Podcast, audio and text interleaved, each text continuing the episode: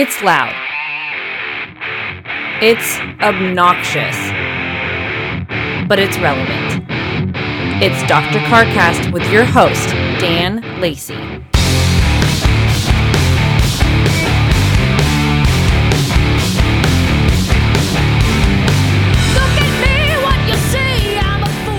Uh, welcome back to Dr. Carcast. I'm your host, Dan Lacey. Great to have you back with us. And we are wanting to give you an update on EVs. Now, it's been six, nine months since we did a seven part series with a couple little follow ups on the backside of that about EVs. If you want to go back and look at those at drcarcast.com or Spotify, Google, Amazon, you can find those as well. The emphasis that I want to put on EVs right now is where status wise we are in the states. Now, some of the information is global and that's that's good. It gives us an understanding of where we are globally, but it also puts more the imperative nature of where we are here. Now, I have been the podcast host also and an editor of a site in Oregon called Oregon Tolling Updates.com. And I, I don't say that to, to throw you that direction. I say that only to emphasize that I too have been steeped in some stuff that's automotive related regarding tolls, regarding infrastructure, how things are working, what works, what doesn't work, and the political side of things. And I I told you all a long time ago when we first started the show off that I hate politics, and I hate them even more now. It is uh, it's an interesting road dealing with tolling that is coming towards Oregon, that is tolling of the highways, and what that means to the uh, general public um, and to the households and businesses around us. And mostly the businesses is what we're, we're uh, going after or looking at as far as the impact on those. So, that said, uh, that's where a lot of my time has gone, in addition to being your host here on Dr. Carcast. And it is with my full intent and desire to be your host here on Dr. Carcast in a more forthright manner and one which gets you educated and gets you uh, some good information uh, throughout the year. So here's the update on EVs. Uh, I'm going to go through a timeline, and the timeline is specific to information and a flow that I find very intriguing. It has a story that flows. And if we are ones that really believe that we can predict the future effectively by what has been going on in the industry, then the future looks very interesting. It looks, I would say, bleak in my perspective. Maybe you'll see it differently, but let's get on with it. In April of 2023, there was an article put out that demand for EVs was booming and sales were expected to be up 35%. Now, that number is globally, globally up 35%. Uh, by the way, China, if you didn't know this, is the number one producer of EVs in the world. They've kind of kicked our tail end. Uh, also in April, the U.S. Energy Information Administration released their annual energy outlook for 2023, and it stated that BEVs and PHEVs, that's battery EVs and plug-in hybrids, will account for 13 to 29 percent of light-duty vehicle sales in 2050. I'm still trying to clarify that number because that 13 to 29% pales to the number that is being touted by the government that says that everything is going to be BEV or PHEV by 2035. Everything's supposed to be sold that way, right? There's not going to be any gas vehicles available. And they're saying only 13 to 29% will be the light duty and vehicle sales in 2050. They say also there's significant uncertainties uh, which are inherent to projecting the rate at which electric vehicles will become more common. Some of the important variables are future policies, including emissions and fuel economy regulations, as well as vehicle sale mandates on combustion engines or combustion engines. In other words, whether they're there or not. Uh, disruptive technology advancements, think hydrogen or maybe something else that will take over EVs. And there's a lot of people behind the curtains that are saying other technologies will disrupt EVs. Um, availability and access to refueling infrastructure, uh, consumer attitudes and behaviors, along with critical mineral supply chains. Along the same time, there was another study that came up with an interesting stat.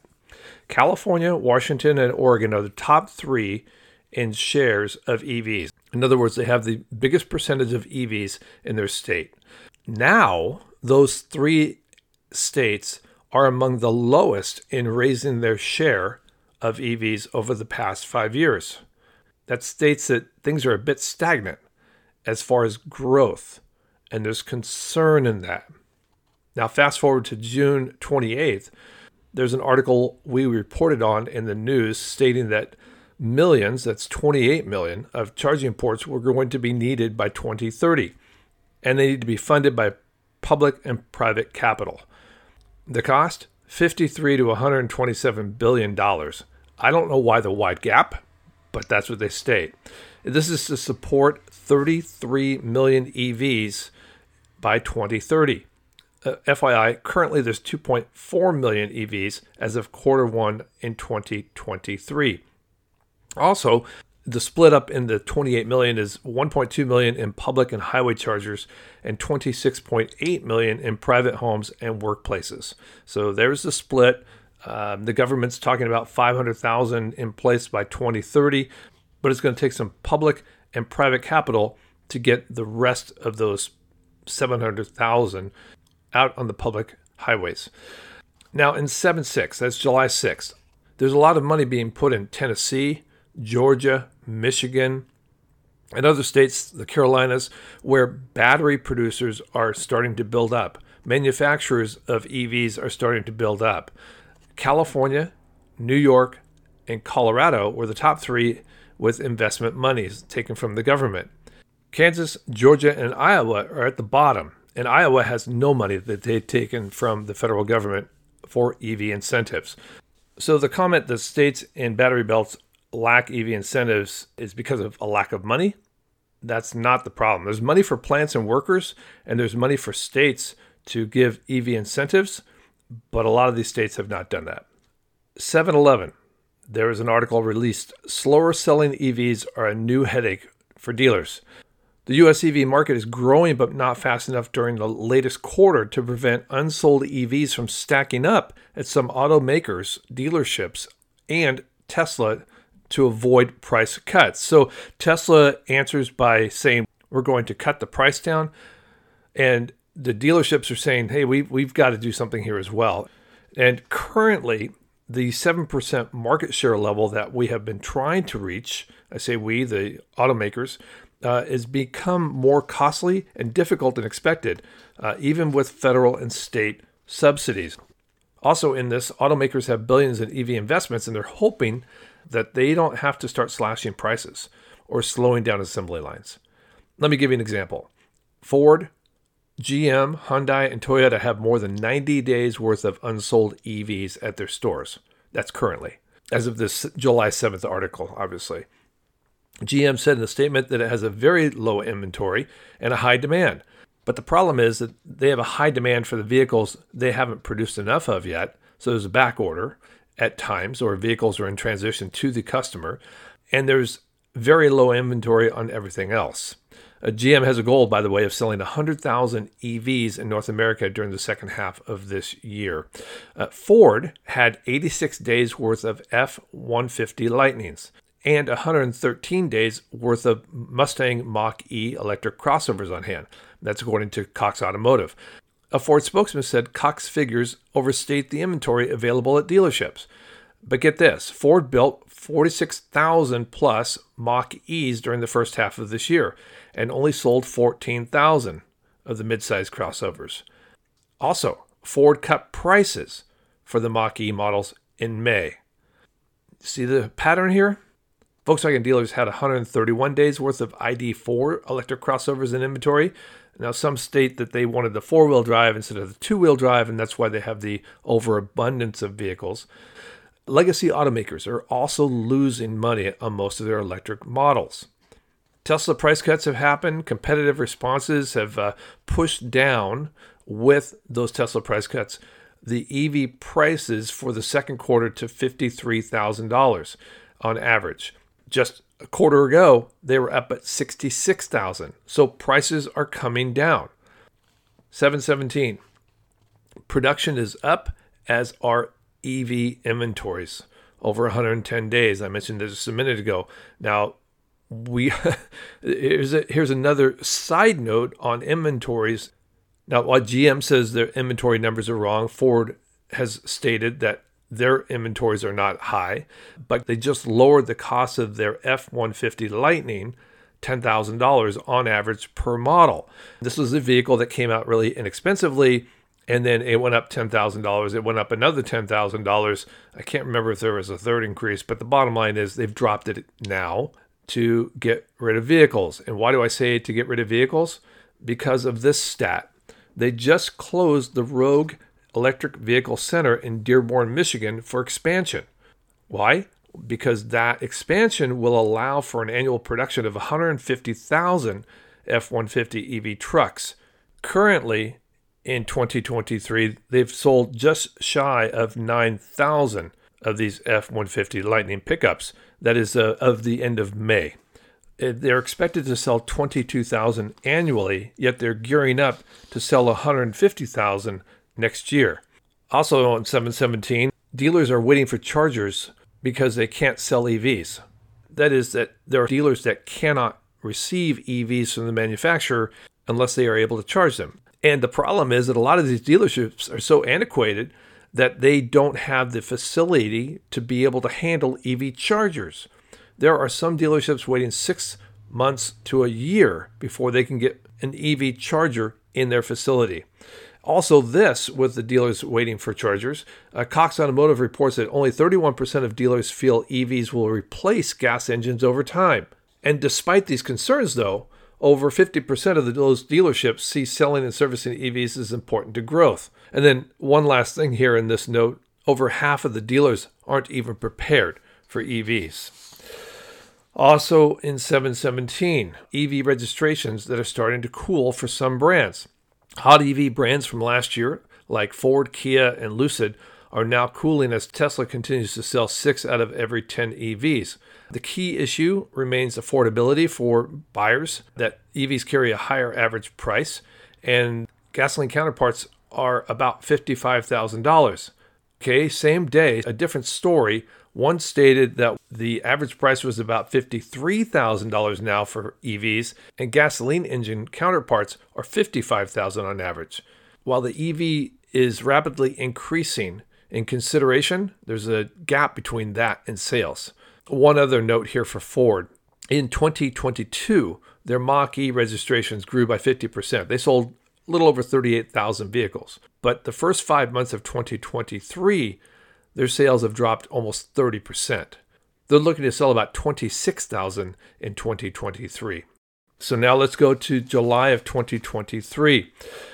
GM is to produce more segments at lower cost. The Cadillac Lyriq, the Hummer EV, and other high end items have been at the focal point for GM because they get more money for those vehicles.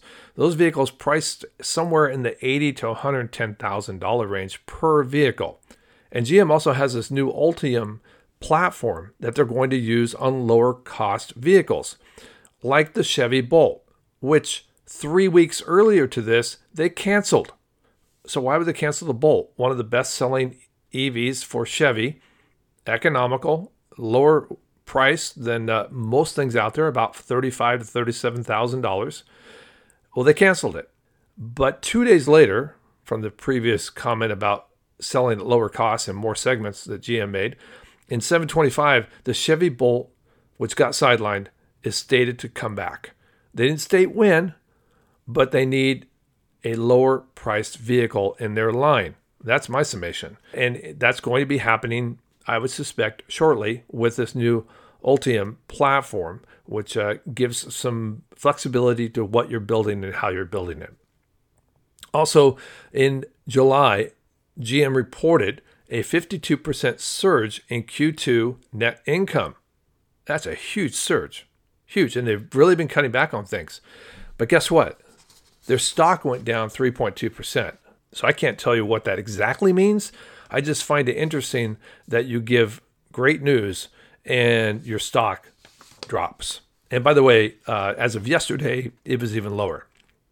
Now, I'll circle back to 720 because here's one more thing I think on the EV market that's extremely important. we talk about adaptation and we mention how people of all economic ranges need to be involved in the EV race here in order to make things make a difference in the United States, whether it's for the ecology, whether it's for carbon emissions, peace of mind, so many different things out there and, and trust me with all my other research that i've been doing it blows my mind of how words change meaning depending on who's using them. So i'm just going to say this. People want to get rid of gas powered vehicles and i understand the carbon footprint but they want people in evs and they want to start selling nothing but evs by 2035 uh, i've heard the number 50% of the vehicles coming off the line by 2030 are supposed to be EVs.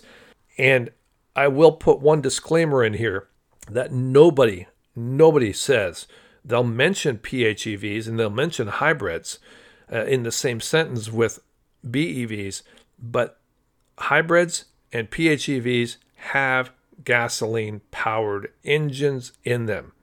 You're not getting away from the gasoline. So this happens July 20th. And I think this is probably one of the most telling things about getting people into an expensive vehicle when they don't have the ability to do so. The story came out there was a rejection rate for auto loans that hit an all time high. Previously, it had been 9%. It is now at 14.2%. And in a conversation with my local bank here in Tualatin, Oregon, I was told that the number I'm going to throw at you is, is probably off a little bit. They think it's higher, but they're saying over one in five for automotive loans. They're not being given the credit they're asking for. And it's across all ages, which really shocked me. Um, and it's highest with those that have a credit score below 680. There's concerns about delinquencies. 5% delinquency rate right now over 90 days. And 39% of the banks are planning on tightening lending even more between now and the end of 2023.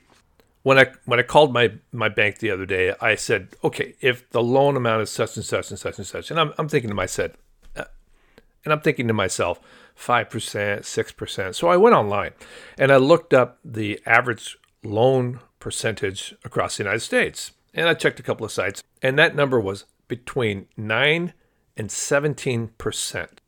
I had been dialing in 5% and was coming up with some staggering numbers, I thought, for, for a loan rate. I was also putting in 72 months. There are some banks that will go out 84, and there's some banks that are even doing and considering 96, but they're getting really tight on who they put those loans out for. Now, let me dial back and tell you that my bank said realistically you're looking at 7 to 8% and you might be able to do a little better if you've got a really high credit rating over 750 or so. And then they also stated this that the rate really does go up rapidly if your credit rating is low. So here's a number I put in my calculator when I was doing this 7%, a $36,000 car. I went cheap EV, cheap EV, like a Chevy Bolt. Uh, and then I took and put a 10% deposit on it. And at 6%, depending on if you're adding fees or whatnot, I put fees in there, but you're basically between five and 600 bucks a month for an EV. And you're locked in for 72 months, so six years. And if you're an individual that's making $50,000 or less, that number becomes pretty much unobtainable. You're living in an apartment, you're probably paying over a thousand bucks a month, and you're probably more like fifteen to two thousand dollars a month. You've got a grocery bill, you've got medical bills, you've got just traveling around town bills, gasoline, and everything else, and now you're supposed to come up with $500 to $600 extra money. Remember, I'm on the low end here on interest and on some. Uh, cheap vehicle. Most vehicles these days, I had a friend that pulled me aside and said, You know what an EV's costing? I said, Yeah, you're, you're at $55,000, $60,000. And, uh, and that's the main price. He said, Yeah, I looked at one it was $45,000, $50,000. He was just floored. And this is a guy of some, some means. So, where does this all lead with the EV market right now? The industry believes that we're in a little bit of a lull here and that things will pick up, that spending will start happening again. By the way, this is being recorded and posted on a day when the feds are, are rumored to raise the rate in literally, well, 11 minutes ago, raise the interest rate a quarter percent. So putting a, a tightening on inflation. Will people continue to spend more? Will they be able to spend more? Would they or could they even afford a thirty-five to forty-five thousand dollar vehicle, whether gas or electric? And the industry is nervous. I know it's nervous by the press releases. I know it's nervous by seeing what's out there on the streets, and they're wondering what's going to happen. Remember, there's a mandate. There's a mandate for the manufacturers to sell and have in their repertoire coming off the assembly lines 50% of their vehicles offered have to be EVs. That's again battery operated plug in hybrids or hybrids. Here's my take I think they're in a whole lot worse hurt than they think they are. There are 93,000, as of a couple of weeks ago, 93,000 EVs sitting on lots right now that are not sold. Production has ramped up. Production is exceeding purchase right now, and it's an interesting market. Is grandiose for a purchaser if they even want to buy anything. But that's my other thought is like California, Washington, and Oregon, those states, they have not continued that building of EVs in their state percentage wise. And there's a slowing. The early adopters have gotten in, but the people that don't have the money, the people that don't have the resources, the, the people that the government needs to embrace this new technology and and take hold of it and use it in order to justify all this bit of money they've put out there. Oh my goodness, I I, I don't see it happening. Oh, I, I forgot one other thing. In mentioning the infrastructure at the very beginning of all this, the EV chargers are not out there yet, and people still don't want to go long distances. That that fear of going too far out of your range and your ability to charge is still there. I was on the road recently. I only went 150 miles away and I saw very few EVs on the road. Very few. I don't think that EVs are bad. I, I started off a year ago saying that I didn't like them, and I, I still don't. My point is this they haul the mail, they do well, they handle well, but we're doing too much too fast. We're not ready. And the other thing is, guess what the average consumer drives in an EV daily? It's 37 miles. That's the average range they drive. And so they don't want it for the road. They want it for the city. It's a great city car. It's a great opportunity there as well. That's the doctor's take. I really believe things are going to get really interesting in the next quarter or two, especially by uh, November, December. And where it takes things, I don't know. I really, truly don't know. But if we financially do not have the ability to take on that which the government is putting in front of us, we will not adopt to EVs. You know, I'd, I'd like to close out my episodes with um, the glove box. And Lord knows I don't do things right all the time. That's for sure. And this this book, Ecclesiastes, is a uh, is a great one to to go to and to realize, yeah, what what's real and what's not. In Ecclesiastes 12:13, it's the last two verses of this book. It says this: "The conclusion when all has been heard is fear God and keep his commandments, because this applies to every person, because God will bring every act to judgment, everything which is hidden, whether it is good or evil." That's talking about life. I take that one to heart. My name, Daniel, means God is my judge. We all think we know what the future holds, and we all think that we can control that. We can't. We want to, but we can't. And even those in power can't because they struggle amongst themselves, right? And bring us all into it. I love how that works. But I know this God's got a plan, and we need to fear Him. We need to obey Him. And He will get us through all these things that we sometimes fear when we shouldn't, because our fear should be in Him, not in the things around us.